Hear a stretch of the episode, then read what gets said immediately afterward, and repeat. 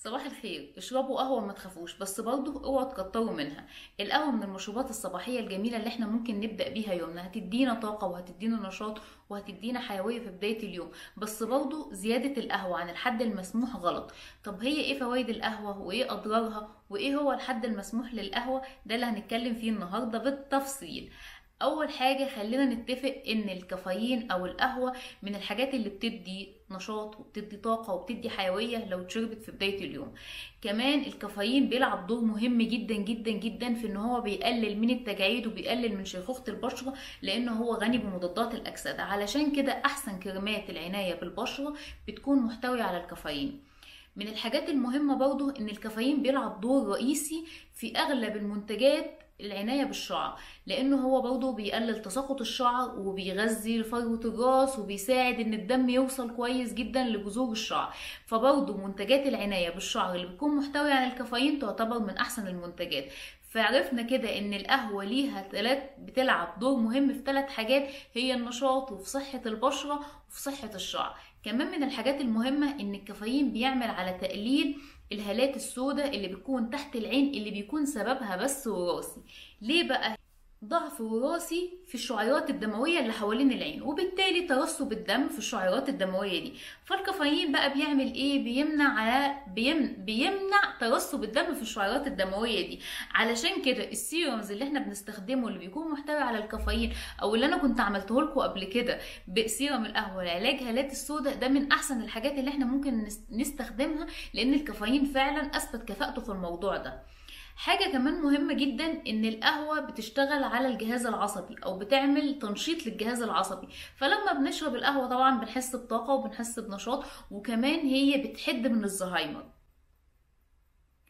من الحاجات بقى الجميلة جدا للقهوة إن هي بتساعد على فقدان الوزن لأن هي بتحافظ على مستوى السكر في الدم.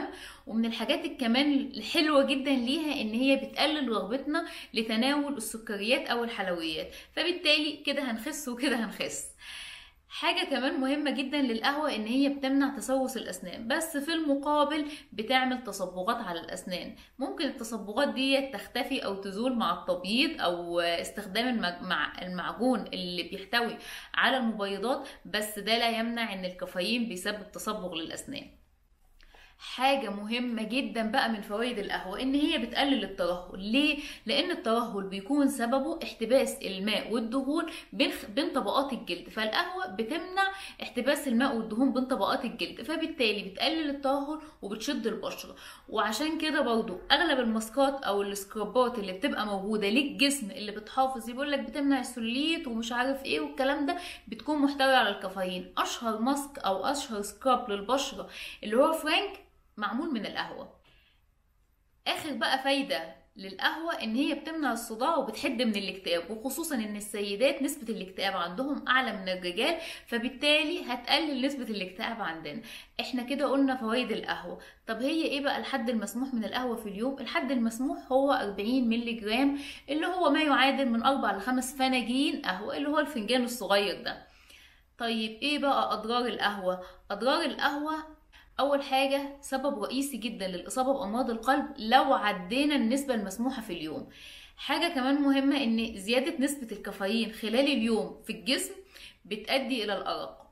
يعني بنيجي بالليل ما إحناش عارفين ننام عشان شربنا نسبة كافيين عالية. كمان القهوة بتسبب الانفعال. يعني لما يكون موقف بسيط وكده و... ويعدي بتخلي الشخص اللي بيشرب الشخص اللي بيشرب كافيين كتير بيبقى على طول مصاب أو منفعل تجاه أي موقف حتى لو بسيط. من أضرار القهوة هشاشة هشاشة العظام. وده يعتبر يعني ضرر بس على المدى الطويل شوية. لكن الضرر اللي بينتج مباشرة بعد تناول القهوة بفترة بسيطة الناس بقى اللي بتبدأ تزود نسبة الكافيين في جسمها هو إن هو بيقل امتصاص الحديد. ودي حاجة للأسف مشكلة لأنه هيدخل في أنيميا وهيدخل في مشاكل كتير. فبالتالي حلو الاعتدال يعني نشرب فنجان في اليوم فنجانين في اليوم وبس كفاية على كده. أنا بقى بالنسبة لي ما بقدرش أبدأ يومي من غير فنجان القهوة بتاعي. قولوا لي بقى إيه فوائد القهوة من وجهة نظركم أو أضرارها وأنا مستنية إن أنا أشوف كومنتاتكم وأرد عليكم. ميرسي ليكم.